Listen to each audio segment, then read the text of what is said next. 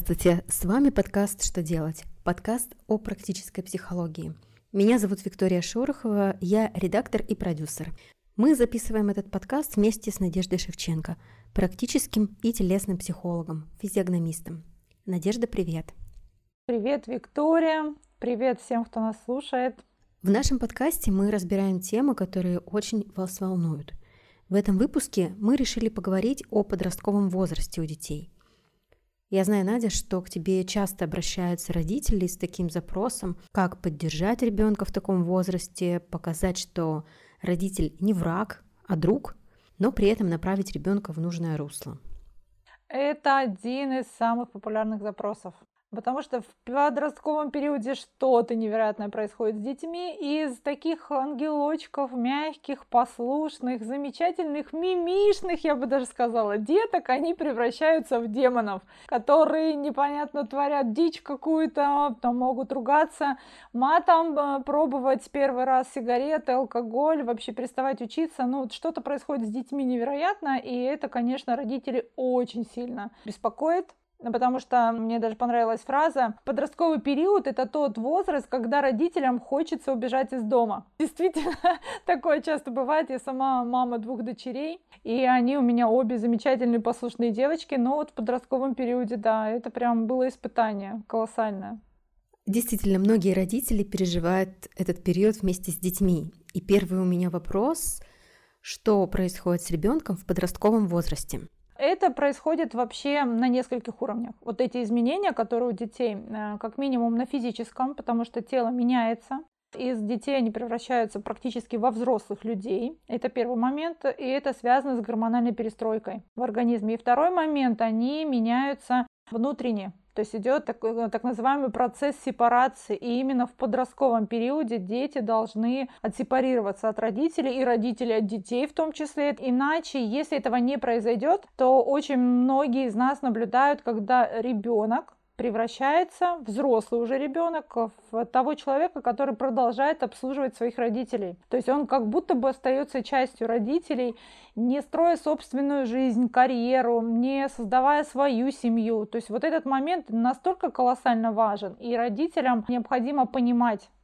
что да, сейчас, если этот не пройдет ребенок период, качественно, да, не проживет все эти этапы, то потом придется бегать и говорить, ну, психологам особенно, да, вот мне нравится тоже этот запрос, сделайте что-нибудь с моим ребенком, сколько ему лет, 45, вот такая история, ребенок в 45 может остаться по-прежнему подростком, потому что он этот период не прожил, не прожил этот бунт, не попробовал свои границы, потому что в подростковом периоде, кроме гормональных отстроек, перестроек, происходит вот этот э, момент понимания, кто я в этом мире, да, где мои границы. Это идет взаимодействие со сверстниками, первая любовь, взаимодействие с родителями, отделение себя от родителей, от родительской семьи и выход на собственную орбиту. И это прям очень важно, прожить качественно. Ты уже сказала про границы, но хочу понять, как определить границы ребенка, чтобы и ребенку было комфортно, и чтобы запретный плод не оказался сладким. В любом случае запретный плод будет сладким. Тут вообще без вариантов. Я думаю, сейчас э, те, кто нас слушает, э, вспоминают свой подростковый период, что там происходило. У каждого из нас были какие-то моменты, такие, которые, казалось бы, ну это не я. Вообще это еще, кстати, подростковый период, это и про принятие собственной тени, и по проживанию определенного архетипа личности, да, это вот назовем это так дрянная девчонка, и если в этот период не прожить этот архетип, то это колоссальный как резервуар с энергией, как будто бы у тебя его отобрали. То есть ты не сможешь потом, когда в жизни случатся разные истории, да, проявить эту вот дрянную девчонку, там, наставлять всем, да, отстоять свои границы жестко, там, заявиться. Если в подростковый период этого не было, то это очень сложно. И вот эти границы важно э, готовиться, и я думаю, если сейчас нас слушают те люди, у которых еще дети маленькие, скажем так, 8 лет, это прям будет важная информация. Вот этот мостик выстроить сейчас уже, подушку безопасности подготовить, когда в подростковом периоде начнется дичь твориться, да, ребенком. У родителя, у ребенка будет вот эта связь, которая позволит это пережить с наименьшими потерями и потрясениями для обоих людей. Как это выстраивается? Вообще подростковый период сейчас сильно помолодел. То есть особенно вот 50 лет назад это было 14 лет, то есть как бы возраст был 15, сейчас это начинается с 8 лет уже предподростковый. 8 лет это уже предподростковый период. И возраст прям 10-11 э, лет, это все считается уже подростковым. До 20 лет он идет, то есть до 20 лет еще человек считается подростком, и могут быть эти все изменения внутри. И вот с 8 лет прям необходимо в этот период большое общение э, с ребенком своего пола. То есть мама обязательно с дочерью должна много общаться, а сын должен общаться с отцом. То есть это вот важно, да, чтобы уже строилась вот такая грамотная модель на поведение, как себя вести. Как это можно сделать? Совместные какие-то походы в кино, просмотры фильмов дома, обсуждения, разговоры. То есть, если сейчас вы сомневаетесь, э, говорите вы или нет, возьмите, запишите просто себе в блокнот то количество времени, которое вы проводите с ребенком. Не в момент выполнения заданий, не в момент, когда вы там контролируете, убрал ли он в комнате, там поел, попил, а именно качественное общение, где вы разговариваете как друзья где ребенок вам рассказывает про свой день, как он его провел, да, с кем он общается и так далее. То есть вот это время важно обязательно уделять ребенку, чтобы был такой фундамент будущих потом взаимоотношений. Если же уже время упущено, да, родители, ну, как бы не обратили внимания на этот момент, когда было 8 лет, и сейчас уже прям идет полный трэш в отношениях, то здесь, конечно, нужно постараться и прям выстраивать тоже правила такие, Уважай личность. Смотри в ребенке и видеть нужно человека, взрослого, самодостаточного, со своими интересами. И когда ты уважаешь человека рядом с тобой, ты никогда ему не скажешь «заткнись и делай, что я тебе сказала» или сказал. Да, то вот сделала вообще, мне все равно на твое мнение. Вот когда так говоришь директивно, используя такие фразы тяжелые, как гвозди забиваешь, ты должен, сделай, я сказала, так сидеть, никуда не пойдешь, я сказала, это все, отношения закончатся. То есть здесь подросток в этот период, его важный момент прям сопротивляться этому, заявиться, показать, что вот я есть, посмотрите на меня. И он сделает все, если с ним так общаться, чтобы никто не смог его заставить или усмирить. Сделает абсолютно все, на зло. Вот это важно понимать. Это не потому, что ребенок плохой, а потому что в нем происходит вот этот буд гормонов, у них же идет такая качель эмоциональная от э, послушного ребенка э, до какой-то вообще невероятной фурии. И вот это нужно видеть и понимать. И здесь набраться мудрости и просто себе сказать, и это пройдет. Это временно. То есть вот этот момент длится там, ну, несколько лет, да, там у кого-то два года, у кого-то три. А что такое три года по сравнению с целой жизнью, если в этот момент упустить связь с ребенком, да, его, грубо говоря, там забить вообще эм, эмоционально, морально и психологически, то потом эту связь очень сложно восстанавливать. Не секрет, что у родителей, чьи дети особенно находятся в подростковом возрасте, есть переживание, чтобы ребенок, например, не связался с дурной компанией, не научился чему-то плохому. Как можно этого избежать? Когда у ребенка есть интересы, то вот эти все моменты, где можно все попробовать, они будут сведены к минимуму. Их будет не очень много, и там как бы у ребенка будет выбор. Если будет интересное занятие, спорт, увлечение, да, там большие цели, когда ты ходишь в школу не просто отсидеть, а ради того, чтобы получить хорошее образование, у ребенка там есть цель, мечта, желание. Вот это очень важно разговаривать, чтобы дети ходили в школу не ради учебы, да, вот маме надо, чтобы я получила аттестат или получил, и я вот хожу. Я когда спрашиваю детей, когда сами подростки приходят уже на консультацию, да, я спрашиваю, а что ты хочешь? Для чего ты хочешь учиться? Ну, для того, чтобы мама успокоилась и увидела, что вот у меня есть аттестат. На самом деле мне это 300 лет не надо. Я вообще не хочу ходить в школу. То есть они не понимают, а что ты хочешь? А я хочу там богато жить, хочу путешествовать, хочу а, там отдыхать где-то в крутых местах и так далее. И когда начинаешь это все разворачивать и распаковывать, а что за этим стоит, а как ты получишь отдых там в дорогом э, курорте, да, как ты получишь хорошую работу, высокооплачиваемую, чтобы ты э, там могла или мог вот э, везде ездить, да, и на хорошей машине и так далее. И тогда возникает понимание, простраивается в голове некий такой план действия, что мне нужно сделать, чтобы туда попасть. И тогда школа является важным промежуточным моментом, понимаешь, что вот аттестат мне этот нужен, чтобы получить его и пойти дальше в какой-то там вуз, например, да, где я уже действительно смогу, попав в такую среду, найти себе работу хорошую, да, заявиться, там, получить навыки определенные и так далее. Тогда у ребенка уже мотивация появляется другая. Не маме надо, а мне. Я уже хочу. Мы уже затронули тему отсутствия желания идти в школу, учиться, не хочу убирать в своей комнате, например. Ничего ребенок не хочет. Что может быть для ребенка мотивацией и где родителям ее найти?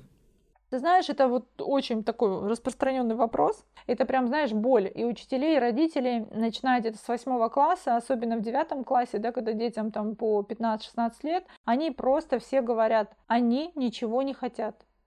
Дети ничего не хотят. Они даже, когда им в школе рассказываешь что-то, они смотрят пустыми глазами. То есть им неинтересно. Это вот как раз-таки вот про ту историю, которую я тебе говорила. Не понимают, зачем они ходят в школу. Но у них нет понимания, для чего они туда идут. Начать с этого, определить конечную цель. Что будет, да, когда я закончу школу, что дальше? Тогда есть понимание. Это первое. Второе. Как замотивировать? Это такой вопрос интересный. Когда человеку важно и интересно, его не нужно мотивировать.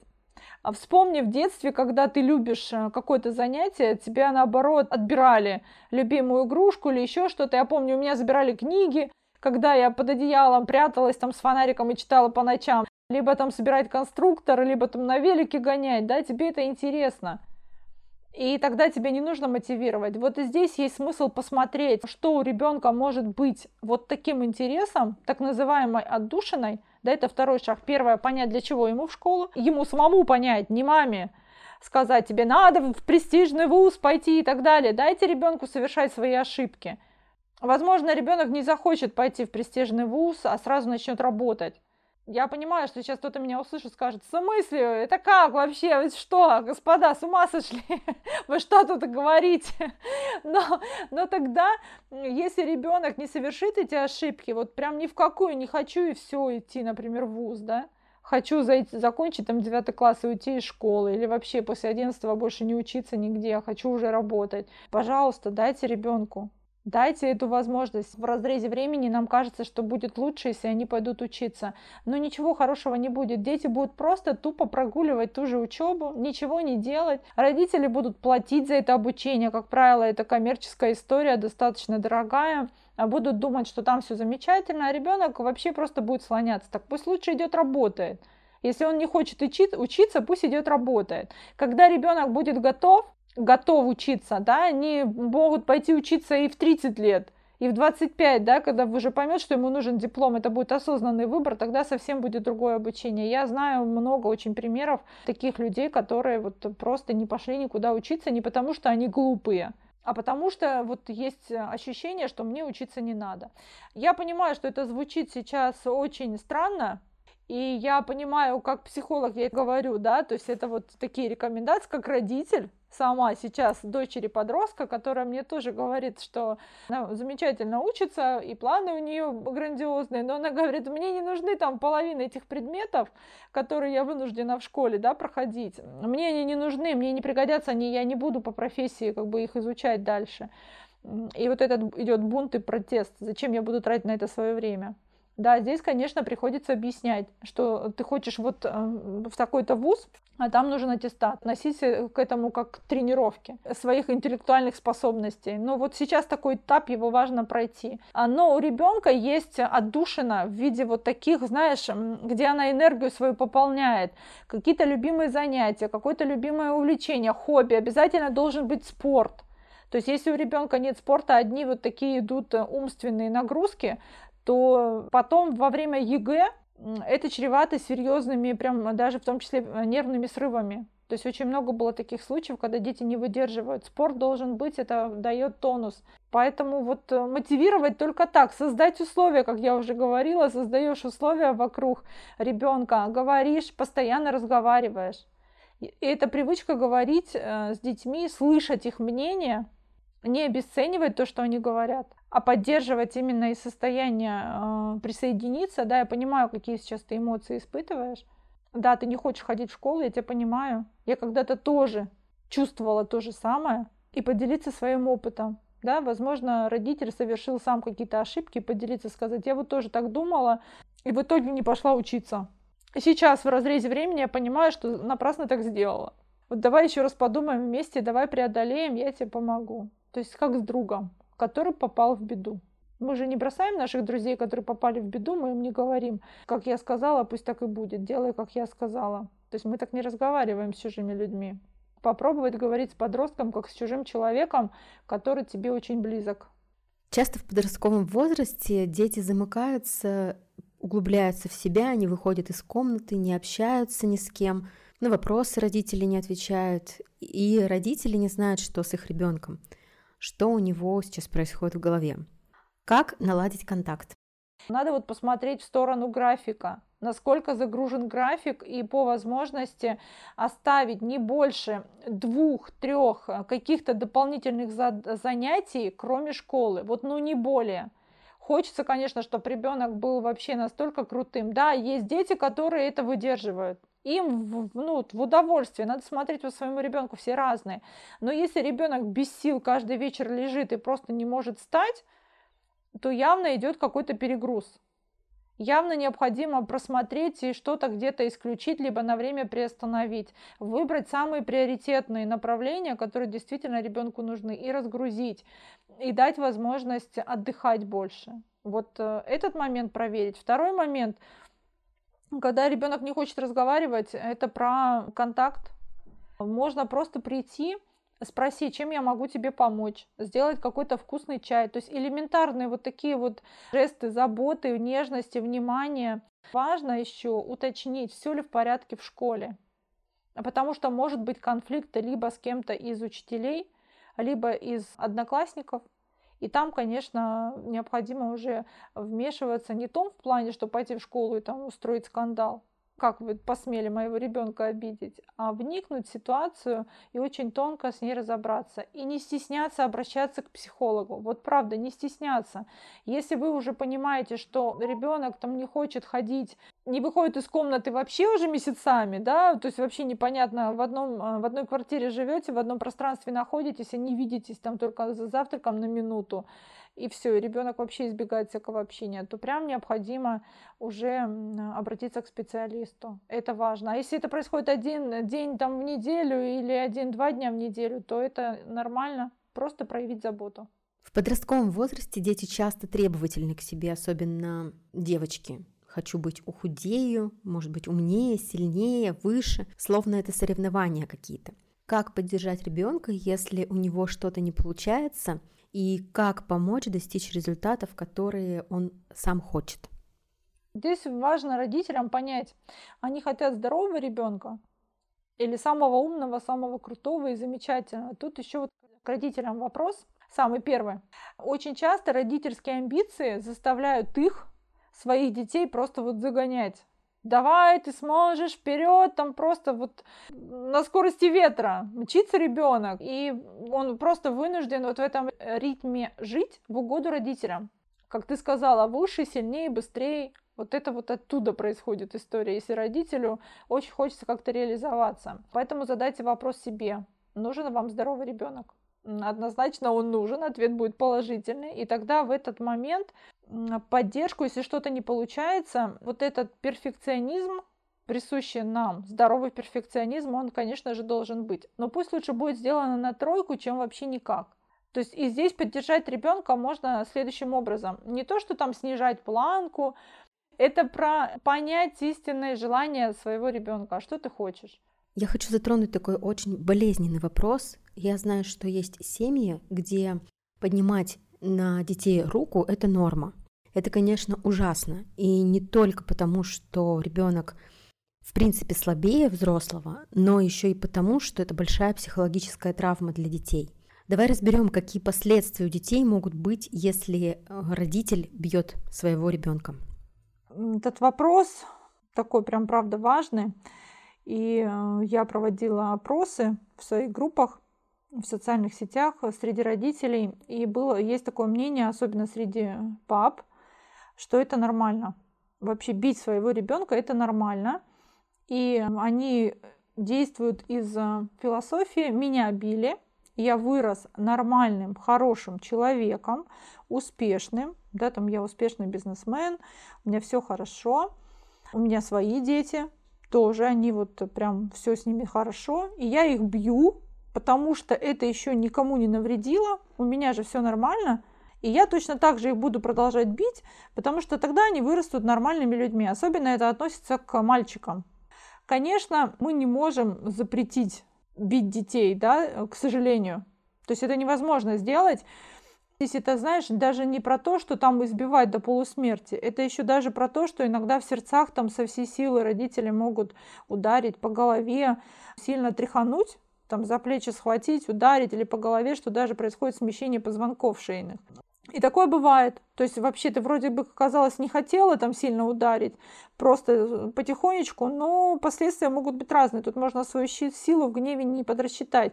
Если вы понимаете, что у вас бывают такие срывы, то сделайте, ну, как минимум для себя. Есть курсы по управлению гневом, есть литература по управлению гневом, да, то есть это вот история про то, что необходимо с этим а, работать. Обратитесь э, к специалисту, и еще раз повторюсь, запретить мы не можем, но я должна предупредить о последствиях для ребенка. То есть что произойдет, если такое будет повторяться в семье. Во-первых, дети, которые подвергались насилию, они, как правило, вырастают э, с неустойчивой психикой, они фрустрированы, то есть они э, хуже адаптируются к быстро меняющимся условиям, то, что вот сейчас происходит. Они иногда не понимают, как подстроиться, потому что они вроде что-то делали не так, их били, они не могли понять, почему их били. Иногда бывают же вообще бьют не за какие-то проступки, а у папы плохое настроение или там его начальник обидел, и он вымещает это на ребенке менее сильном, да, по сравнению с начальником. То есть идет перенос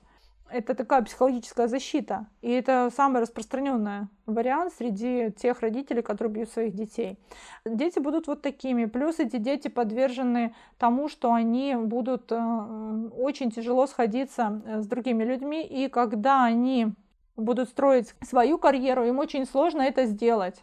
Почему? Потому что они теряются перед статусными людьми. И статусный человек это тот, который ну, стоит выше по карьерной лестнице. Начальник, руководитель и так далее. То есть у них может даже быть перенос, когда папа был чем-то недоволен или мама закричали, наругались, да, там э, так э, сказали на повышенных тонах, все, ступор, страх и ничего не может делать. То есть у меня даже в практике был такой случай, когда самодостаточный человек, очень такой внешний и внутренний, казалось бы, сильный, уверенный, то есть когда появлялся какой какой-то руководитель и как-то там повышал голос, все, человек впадал в ступор и в такой, знаешь, полумертвом состоянии не мог что-то ответить, противостоять этому начальнику. И потом выяснилось, что это перенос, то есть вот такой был цепенеющий страх находил, когда родитель э, там кричал, ругался и бил. То есть у ребенка была такая защита, просто оцепенел и не понимал, что делать. И во взрослой жизни этот сценарий проявлялся. Еще важный момент, такие дети, как правило, чаще других а, начинают употреблять алкоголь, наркотики, тяжелые виды зависимости, это игромания. И плюс эти дети, вырастая, тоже бьют своих детей, а в подростковом возрасте они начинают это вымещать на животных, на домашних. И плюс еще буллинг. Вот агрессоры это как раз-таки те дети, которые сами подвергаются избиению дома. Поэтому родитель должен понимать, какие последствия будут. Итак, если подытожить наш разговор, он получился, мне кажется, очень интересный и, надеюсь, полезный для родителей, у кого есть дети-подростки. Главное, что нужно, это разговаривать со своими детьми, помогать им добиваться целей. Не бояться ставить цели, не бояться ребенку своему помочь выбрать вот такую цель, от которой он будет загораться и будет желание просыпаться по утрам, и идти в школу, и заниматься спортом, то здесь, конечно, нужно прям вот поискать, поисследовать, и еще раз повторюсь, можно обратиться к специалисту, который поможет 100%. И любить, любить своих детей, самое важное, и помнить, помнить, что это временный период. И в этот временный период ребенок должен пройти очень важные этапы своего взросления и своей жизни, в период, если вы сломаете психику да, ребенка, сделаете его удобным, послушным, то это, как правило, безинициативные, абсолютно не способные к предпринимательским каким-то действиям вырастают люди, те, которые вот будут ну, просто плыть по течению и ждать, что за них кто-то придумает, устроит их жизнь, все сделает. То есть, ну, будет такой взрослый волшебник в виде родителя, который все устроит, а я буду послушной или послушным. Я надеюсь, что все родители смогут найти точки соприкосновения со своими детьми и подростками, а те, в свою очередь, будут готовы эту поддержку принимать и друг друга будут любить.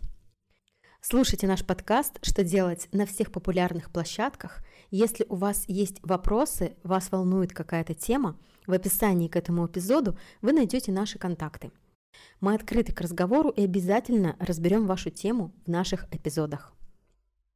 Э, да, не стесняйтесь, пишите, потому что действительно иногда взгляд со стороны очень-очень помогает. Мы, в свою очередь, будем максимально полезным делать для вас запись следующих подкастов. Всем пока и психологического здоровья!